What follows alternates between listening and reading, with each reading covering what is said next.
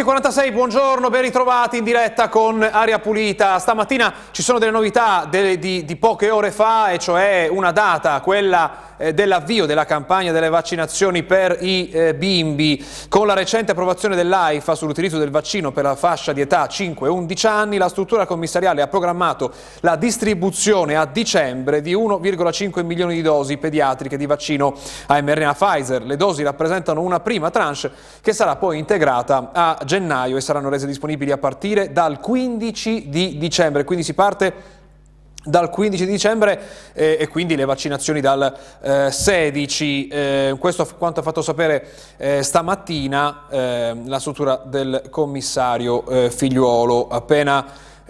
un'ora e mezza fa. Mentre dal punto di vista della cronaca dobbiamo segnalare questa eh, vicenda di questa notte, la, ne parla stamattina la Gazzetta di Parma, lo vediamo nel eh, titolo sulla versione online, eh, una bisarca perde un'auto sull'autosole e innesca un incidente, sei vetture coinvolte, sette feriti, uno è grave, lo vediamo eh, sulla pagina online eh, della Gazzetta di eh, Parma. È successo il fatto stamattina eh, il bilancio, eh, feriti di cui uno grave, eh, sei auto coinvolte, il bilancio di un incidente stradale avvenuto poco prima della mezzanotte lungo la 1 a circa un chilometro dal casello di Orvieto in direzione eh, Roma, questo il titolo della Gazzetta eh, di eh, Parma. però oggi parleremo anche eh, di, eh, di, ematologia con eh, l'appuntamento delle stelle di Natale in piazza che tornano in piazza dopo la pausa dovuta al eh, Covid, le stelle di Natale di eh, AIL, ma prima i dati e la nostra rassegna stampa sul contagio e sulle novità delle prossime settimane in tema di vaccinazioni. Partiamo proprio dai numeri, vediamo le nostre mappe, quella dell'Emilia Romagna con i dati di ieri sui contagi e sui ricoveri in ospedale. Eh, nella, ehm, abbiamo una mappa vediamo il sito di J Digital con l'incidenza di nuovi casi per 100.000 eh, abitanti. Vedere, ecco qui, abbiamo una mappa. Vedete la provincia di Bologna è ancora, anche oggi, quella che ha più nuovi casi, 288 e si aggrava la situazione anche per la provincia di Bologna sulla, ehm, sul colore, vedete, che, che, corrisponde ai nuovi casi ogni 100.000 abitanti negli ultimi sette eh, giorni. Eh, Modena che ieri aveva oltre 100 nuovi casi, eh, adesso ne ehm, conta appena 31, è la provincia che ha il dato più basso in regione in questa giornata, mentre i dati più alti sono ancora in Romagna, Fuori Cesena 153, Ravenna 169, Rimini 160, il totale in tutta la regione è di 1117 nuovi eh, contagi. I guariti sono 410, Ehm, in ospedale è la prima volta dopo parecchi giorni che vediamo un aumento, c'è un calo delle presenze perché sono, scendono di 18 persone i pazienti presenti in eh, reparto Covid, sono 667 adesso, in terapia intensiva invece c'è un aumento di una sola persona, sono 76 in questo momento. 6 invece le vittime, dal bollettino della regione leggiamo che si tratta eh, di un 79enne della provincia di Piacenza, un uomo di 82 anni della provincia di Bologna, eh, uno del Ferrarese di 64 anni, tre le vittime in provincia di Fuoricesena, una donna di 92 anni e due uomini di 72 e 80 anni. Cosa succede invece nelle Marche? Lo vediamo con la seconda delle nostre grafiche, vediamo che Pesara Urbino e Ascoli Piceno diventano di colore più scuro che sta a indicare una presenza di nuovi casi per 100.000 abitanti negli ultimi sette giorni più alta rispetto al resto della regione. Eh, e Ancona però la provincia che ieri ha contato più eh, nuovi contagi, ne conta 137, Pesaro Urbino ne ha 116, eh, il totale in regione è di 475. I guariti eh, sono poco meno, sono 415 eh, e rimane sostanzialmente stabile la situazione degli ospedali perché sono, salgono di una persona 87 i ricoverati reparto Covid, salgono di due invece i pazienti in terapia intensiva. Nelle Marche oggi ci sono due vittime, eh, si tratta di un 71enne della provincia di Fermo e di un cinquantenne della provincia di Fermo, anche lui. Andiamo allora a vedere quei parametri, quelli che possono segnare il passaggio in zona gialla. Sappiamo sono tre, l'incidenza dei nuovi casi ogni 100.000 abitanti, la eh, il numero di pazienti in terapia intensiva e il numero di pazienti in reparto Covid. Partiamo proprio dall'incidenza con il primo grafico di JDD Visual che vede eh, l'Emilia Romagna eh, allo stesso livello delle Marche, entrambe a quota 194 per nuovi casi settimanali per 100.000 eh, abitanti, entrambe quindi sopra la soglia di allerta che è di 150. Questo quindi il primo dei tre parametri che entrambe le regioni eh, sforano ma ormai è quasi metà del paese che sfora, vedete eh, peggio dell'Emilia Romagna fa Trento, Valle d'Aosta, Veneto, Friuli Venezia Giulia e Bolzano è a quota 615 addirittura. Gli altri dati, gli altri parametri sono questi. Il primo è quello della terapia intensiva, lo vedete con questo secondo grafico, sempre da JD Visual, eh, che in questo caso vede l'Emilia Romagna sotto la media nazionale, siamo e anche sotto la soglia di eh, è sopra la media nazionale, scusate, ma sotto la soglia di allerta, quindi l'Emilia Romagna è 8.5, quando la soglia di allerta è 10% e la media è 7.6%. Le Marche invece sono al di sopra, eh, sono al 10,6%, sono quarte in Italia per presenza di pazienti in terapia intensiva rispetto alla capienza, peggio delle Marche soltanto Umbria, Bolzano e Friuli Venezia Giulia. Da ultimo il terzo dei tre parametri che possono decretare la zona gialla, qui poco è cambiato, eh, la soglia in questo caso del 15%, la superano soltanto Valle d'Aosta, Friuli Venezia Giulia e Bolzano, mentre eh, l'Emilia Romagna è qui sotto anche la media nazionale all'8,4%, le Marche vanno un po' peggio, sono al 9% ma sono eh, in linea possiamo dire con la media nazionale. Ma cosa raccontano oggi i quotidiani quando si tratta del contagio e dei vaccini eh, di questa eh, pandemia. C'è una eh, previsione, capita raramente di eh, vederne, questa previsione arriva proprio dall'Emilia Romagna, la vediamo sul Carlino di oggi, Lorenzo Chiari, eh, dell'Alma Mater, il picco di contagi a fine mese si potrà anche arrivare a 2000 casi al giorno. Sono le previsioni dell'Università di Bologna, il coordinatore dice speriamo che l'effetto delle terze dosi possa contenere l'aumento dei casi e oggi un po' dappertutto si parla del numero significativo di eh, prenotazioni per le terze dosi, un po' eh, dappertutto, sia in Emilia Romagna che nelle Marche. Eh, ma c'è un problema, eh, oggi lo vediamo dalla stampa, lo abbiamo visto arrivare in queste settimane, cioè il numero di pazienti in rianimazione. La stampa oggi titola Emergenza rianimazione. In un giorno 103 morti, lo abbiamo eh, visto oggi eh, con i dati dell'Emilia Romagna e delle Marche, ma il dato molto alto che non si registrava da giugno in, a livello nazionale, crescono i non vaccinati in terapia intensiva, Speranza, eh, il ministro Speranza dice più controlli su chi arriva eh, dall'estero. Nel grafico che vediamo eh, si parla dell'andamento dei decessi, vediamo che tornano eh, a eh, salire, ma sono i reparti di rianimazione che ritornano in sofferenza. Abbiamo visto i dati poco fa nei eh, grafici che vi abbiamo mostrato. Ehm, questo è l'approfondimento della stampa sui casi a livello nazionale, eh, se andiamo però nella edizione riminese del resto del Carlino vediamo questa intervista che un po' preoccupa. Il titolo è Aumentano anche i ricoverati, non previsti altri reparti Covid. A parlare è la direttrice del presidio ospedaliero di Rimini, Francesca eh, Raggi eh, i numeri che vengono riportati in questo eh, articolo del Carlino sono 49 pazienti a Rimini, Raggi dice lavoriamo con altri ospedali per gestire l'organizzazione, ma per ora non apriremo altri reparti Covid. L'unico operativo attualmente è quello del padiglione Flaminio, aperto, riaperto a settembre, si sta lavorando per gestire con gli altri ospedali della Romagna i posti letto destinati ai eh, malati eh, Covid. Quindi insomma eh, per ora non si aprono, sembra di capire che nel caso ci fosse necessità eh, dovranno essere eh, aperti.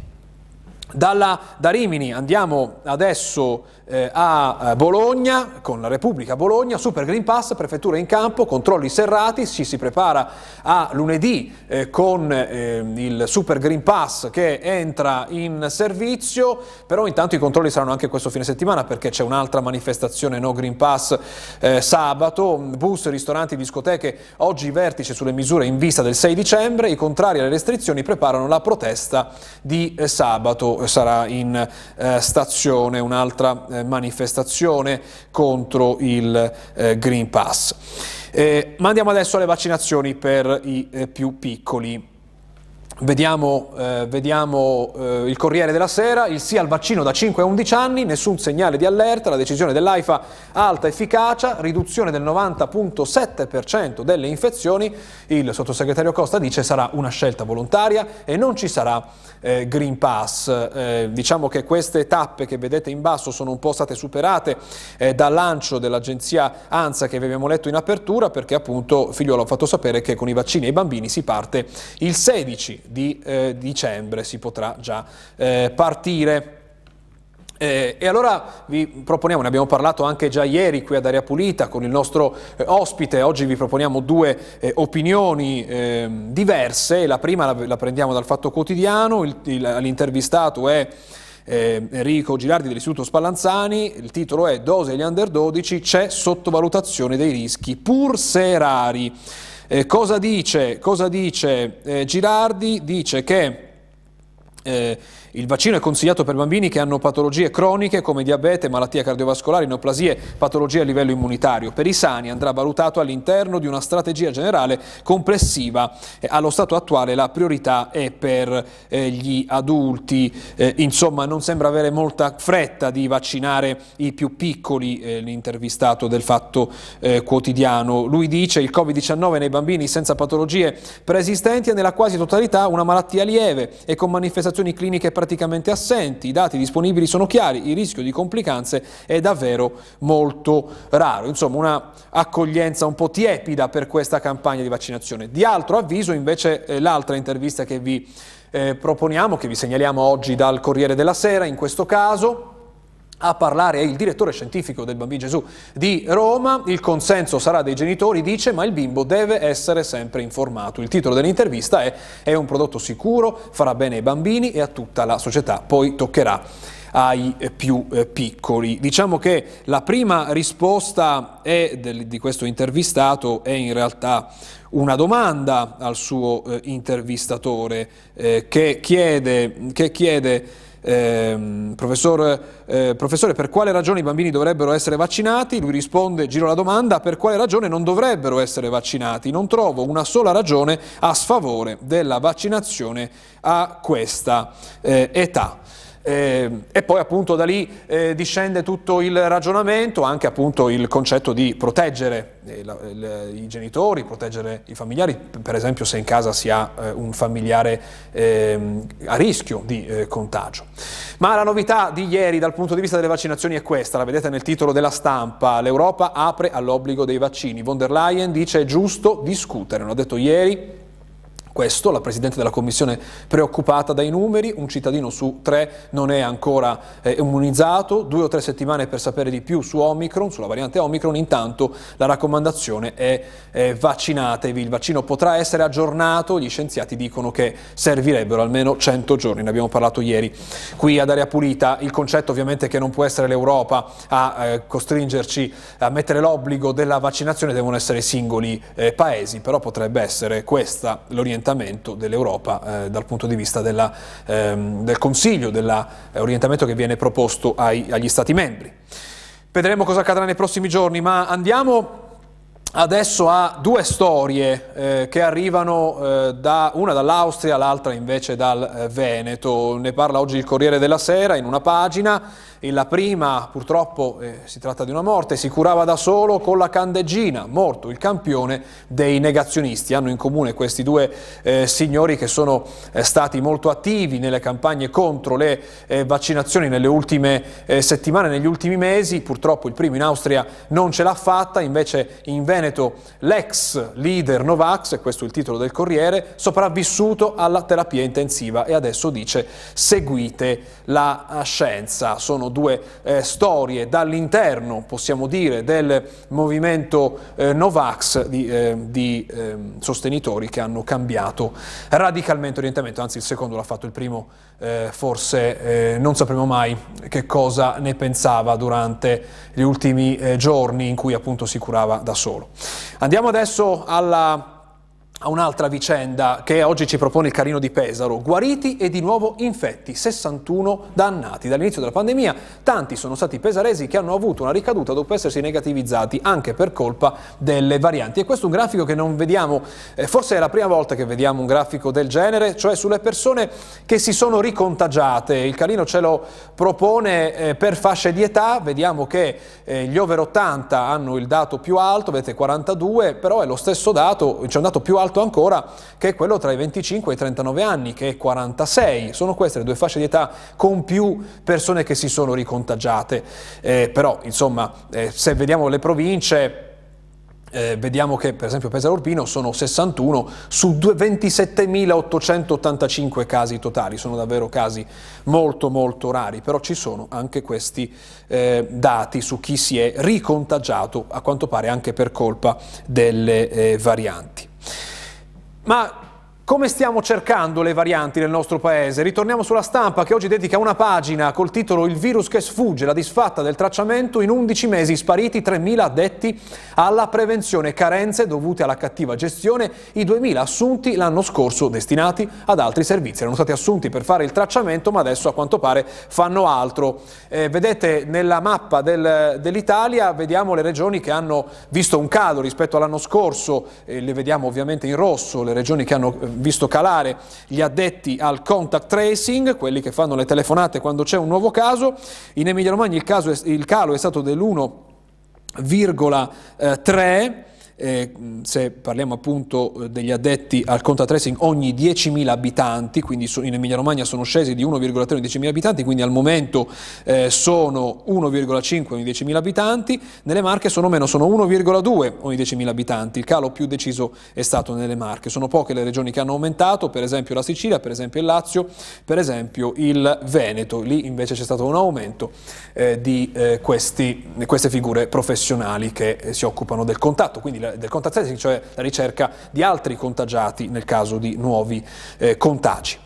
E Prima di concludere eh, andiamo su un altro tema che però tocca molto da vicino eh, l'Emilia Romagna perché è una situazione peggiore di altre regioni, eventi meteo estremi, alluvioni ad alto rischio 428.000 persone da Piacenza Rimini, è una ricerca pubblicata ieri dall'Istituto per la Protezione Ambientale Regione Emilia Romagna sopra la soglia nazionale. In basso vedete nel grafico quali sono le province più colpite Notiamo che la provincia di Rimini è quella eh, che ha la, la quantità eh, di popolazione eh, in aree a rischio più alta, eh, siamo eh, al 26,7%, grazie alla regia per questo grafico così ehm, specifico. Vedete le aree ad alto rischio hanno una eh, quantità di popolazione presente nella provincia di Rimini più alta rispetto ad altre in regione. Ma dobbiamo fare una pausa, poi rientriamo, c'è un aggiornamento, ma prima pubblicità e poi torniamo per parlare di ematologia e delle stelle di Natale Isle che tornano in piazza tra poco.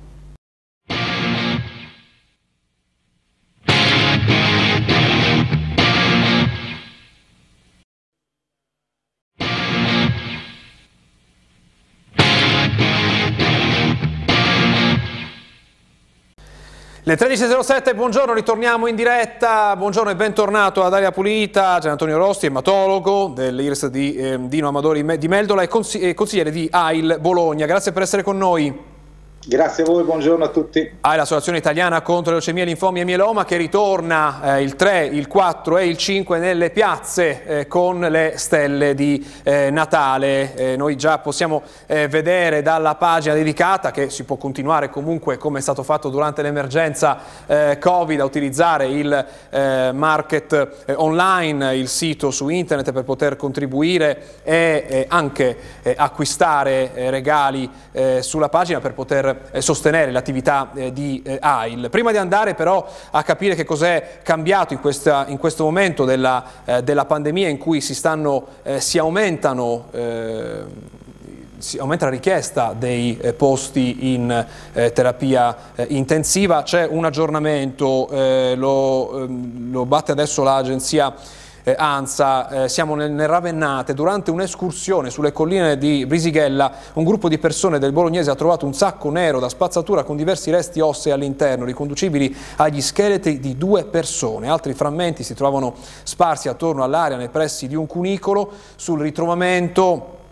la Procura di Ravenna, eh, come riporta oggi Corriere di Romagna, ha aperto un fascicolo contro ignoti e ha disposto sia l'analisi del DNA che le verifiche antropometriche ehm, per cercare di dare un nome ai due eh, corpi. È un aggiornamento di pochi minuti fa battuto eh, dall'Anza. Ma torniamo all'emergenza e ai risvolti che può avere a chi adesso è in eh, cura per patologie eh, collegate all'attività eh, di AIL, ehm, per esempio eh, quando si parla di servizi ai pazienti che vengono ridotti, di appuntamenti che vengono spostati perché c'è un'emergenza, eh, siamo in questa situazione oppure la vostra attività in questi mesi non è cambiata nonostante l'emergenza che ha rialzato la testa? No, grazie per la domanda, è importantissima. Per quanto riguarda l'ematologia, eh, grazie a Dio siamo eh, fuori diciamo, dalla, da quei reparti che devono prestare eh, personale locali per l'emergenza Covid, quindi eh, i malati ematologici hanno continuato a ricevere diciamo, le stesse cure di prima, ma lei ha, ha toccato una nota dolente eh, che mentre cerchiamo di curare chi possiamo curare, ci sono tanti altri malati che a causa di questa emergenza Covid hanno ritardi eh, anche importanti per interventi chirurgici prestazioni mediche, eh, a volte addirittura urgente, anche per motivi oncologici, quindi questo è, eh, sarebbe un richiamo fortissimo a spingere tutti a vaccinarsi perché dobbiamo,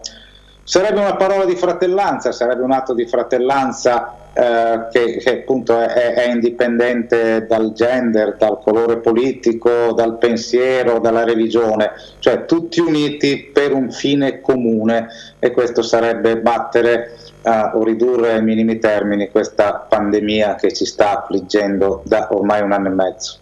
perché non è soltanto eh, proteggere noi stessi ma anche evitare di aver bisogno di eh, cure in ospedale in questo momento che c'è una pressione così importante in ospedale perché qualcuno dice vabbè mi ammalo e poi guarisco, ecco però ammalarsi non soltanto con, comporta il rischio eh, di eh, dover aver bisogno eh, dell'ospedale ma anche di togliere questa opportunità a chi in momenti di emergenza eh, deve, finisce in fila perché ovviamente bisogna salvare eh, le vite. Ma andiamo alla manifestazione eh, di questi giorni, 3-4-5 dicembre, ritornano in piazza le sere di Natale, lo vediamo sul eh, sito, ci racconta che cosa eh, si farà in queste giornate e eh, come eh, AIL utilizzerà i fondi che saranno raccolti.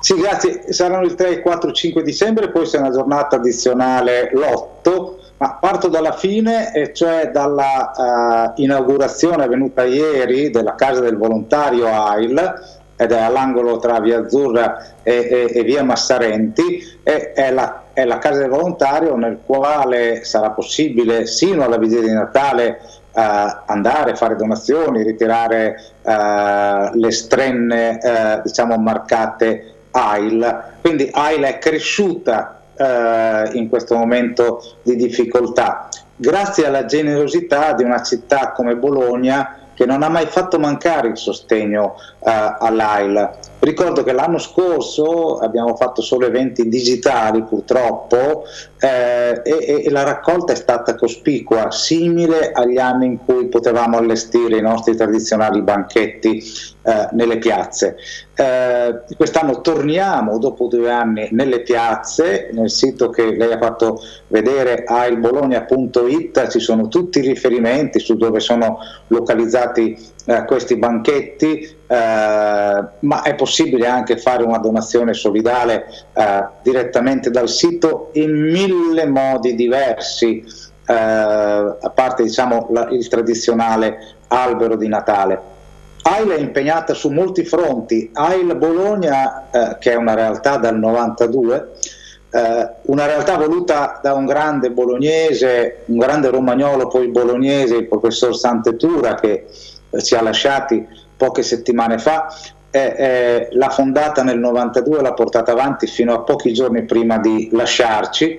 e ha lasciato un'eredità importante, un'eredità eh, della quale siamo orgogliosi, di, eh, siamo, cerchiamo di portarla avanti al meglio. Eh, AIL Bologna è impegnata sul piano della ricerca, dell'assistenza e anche della sensibilizzazione. Quando dico ricerca dico che finanzia progetti di ricerca, come finanzia ogni anno 30 giovani professionisti che lavorano all'Istituto Seragnoli del Policlinico Sant'Orsola. Quando parlo di assistenza, io parlo di assistenza domiciliare, che non va intesa solo come l'assistenza al malato terminale, va intesa come l'ospedale a casa. Curiamo il paziente al suo domicilio quando per lui è difficoltoso venire da noi in ospedale.